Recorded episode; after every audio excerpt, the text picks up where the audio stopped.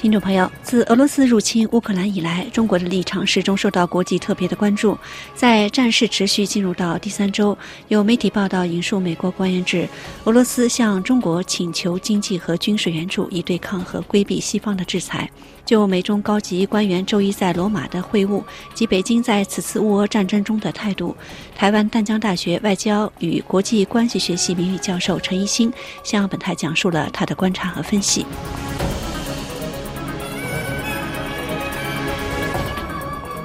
我觉得俄罗斯呢要公开要求北京呢援助啊，来应应西方的挑战，这有点点是显示俄罗斯在攻打乌克兰方面呢已经显示出力不从心，否则他才三个礼拜不到，他就已经有点撑不住的感觉，还用一些毁灭性的、非人道性的武器啊啊对付乌克兰平民，这显示普京这次不但战术错误，连战略上可能都犯了大错误。二十万左右的大军呢，应该只是拿回作为一个谈判筹码，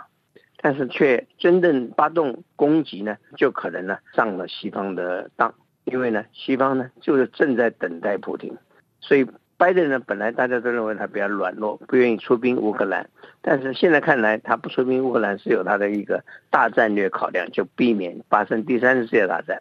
然后呢，一方面呢，让俄罗斯呢花了很多的力气，仍然无法在短期内可以攻下乌克兰。所以这个战争有人预测可能会，即使基辅被攻陷，啊，仍然可能会发展出一套呢这个长期对抗俄军的一个一个情况。啊，这个可能不是俄罗斯总统普京所能接受，所以他现在要求北京提供更多的援助。但北京呢，面对西方的压力，他也不方便提出更多的援助。因为相当多的援助已经在二月四号他们的冬奥的那个高峰会上面已经谈过了，就包括从俄罗斯输进更多的石油和天然气，其他还有一些包括俄罗斯如何规避西方制裁的一些方案也都推出去了。那么现在北京呢，可能要冒着天下大不会来帮助俄罗斯，那可能就不是北京所要需要的。北京现在是希望能够找到一个切入点的时机。能够进行斡旋，而不是来一味的这个支持俄罗斯跟西方为敌，因为这是俄罗斯跟西方为敌，北京可能自己也担心哪一天也会受到美国为首西方国家的制裁，那就有点得不偿失了。那么协助俄罗斯可以，但是却有其限度，北京不可能拿举国之力来这个支持俄罗斯，何况俄罗斯呢？这也让北京看穿了，俄罗斯呢有点点设立类人，才会动用那么多的武器，那么多的。毁灭性的武器或者大规模杀伤力的武器，虽然还没动用到核弹，但是也轰炸了核电厂。那么这个有一点让北京呢也不以为然，所以北京最近呢也放出风声，表示愿意在适当时机，当然希望能跟更多的国家一起来参与斡旋。啊，北京不愿意他自己一个国家来负起所有的责任，所以要求其他国家一起参与，这可能是北京一个新的一个动向。苏利文在会见杨洁篪之前接受采访的时候说：“美国相信北京之前是知道俄罗斯计划对乌克兰采取军事行动的，但是不知道详情。那您认为在乌俄战争，普京和习近平是否有互动呢？”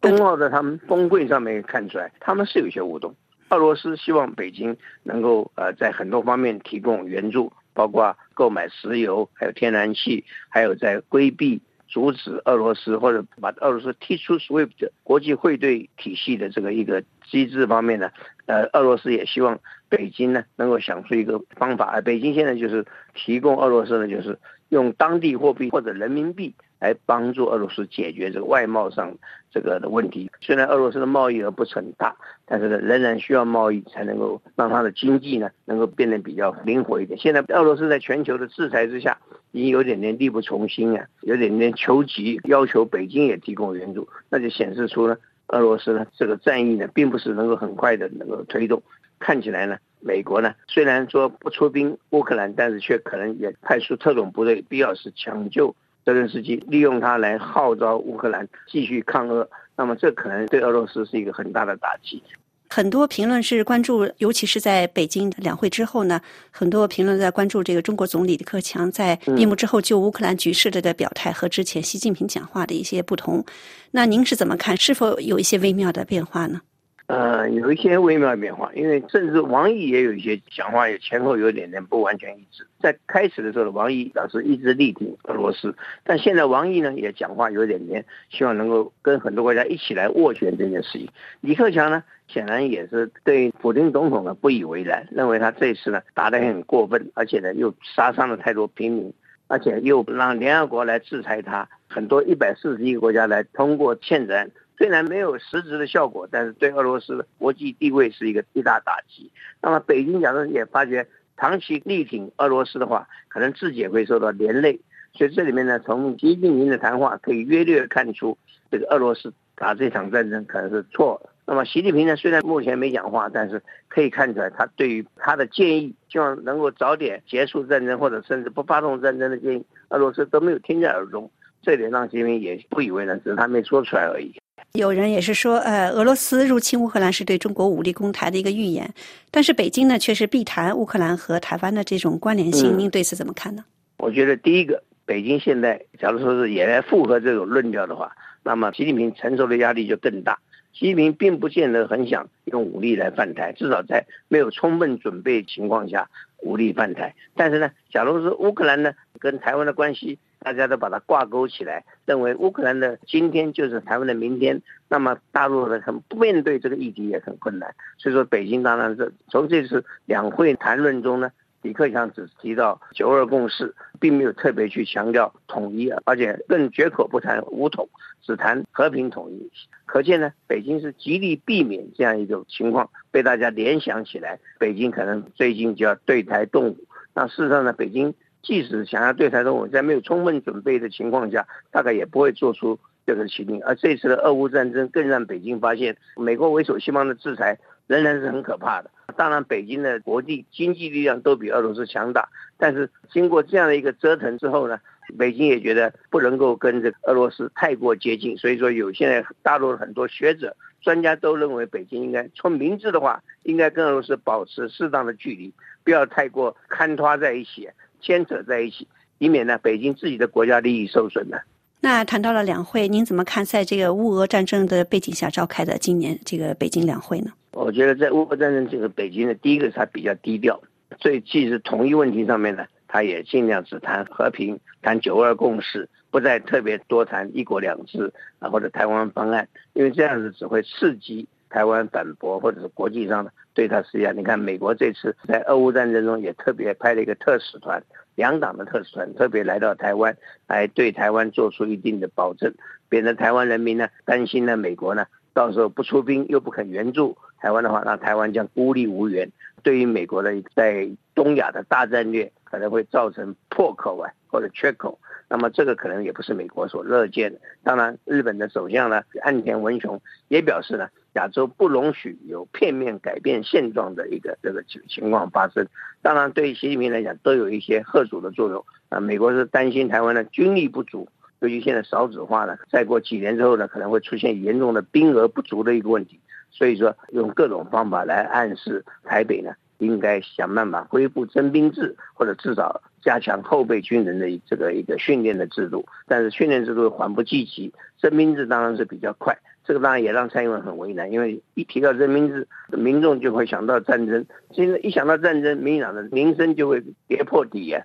当然蔡英文说现在还在研究中，将来什么时候定案会跟大家报告。但事实上呢，我看在二零二年选前可能不会，甚至二零二四年选举前都不敢提，因为这可能变成民进党的一个最大的弱点。现在很多分析都在看乌俄战争对于国际地缘政治的一个影响。那就中美关系啊，中美建交五十周年，今年是，但是双方现在都没有什么大型纪念活动的安排。您分析这个乌俄战争对于美中关系以及美中台关系它的影响会有些什么？对于美中关系的影响呢，是中国大陆会认为美国虽然是国力大不如前，相对来说呢有衰退之余啊，但是呢美国国力还是跟世界首屈一指。最近大陆也有一句话说。美国说自己是老二，没人敢称老大，显示说中国大陆对美国的国力还是相当敬畏。当然，美国也应该利用这一点呢，中国大陆停止侵略的野心，或者改变现状、改变台海现状的野心。另外还有一点呢，很重要的是，俄乌战争也让欧洲的很多国家开始要加强军备，比如说德国芬兰都要加强军备。那么瑞典、芬兰甚至要准备考虑加入北约。过去这两个都是比较中立的国家，但是因为看到俄罗斯呢蛮横无理啊。第三个呢，俄罗斯可能呢在这次战争之后，就算赢得乌克兰战争，可能也失去了民心，也失去了全世界的一个敬重，因为他发动这个没有道理的战争呢，让这个俄罗斯呢名誉扫地，而且久攻不下，更让大家怀疑俄罗斯看起来冷战时期是超强，后冷战时期不要说超强了。连那个二等强国、三等强国都轮不到，连个乌克兰都打那么久了，打不下来。就算打胜了，也是胜之不武啊！这个也让俄罗斯国际地位一落千丈。中国假如跟他绑在一起呢，自己也会受到连累。所以说，中国聪明的话，应该赶快想办法协同各国进行协调，而且呢，要拿援助俄罗斯作为一个战后的一个协助俄罗斯重建的一个筹码，而不是在现在呢一起帮助俄罗斯来抵抗西方的制裁或者西方的压力啊。感谢陈一新教授。以上的专题节目由林兰采播，感谢居丽的技术录制和您的收听，再见。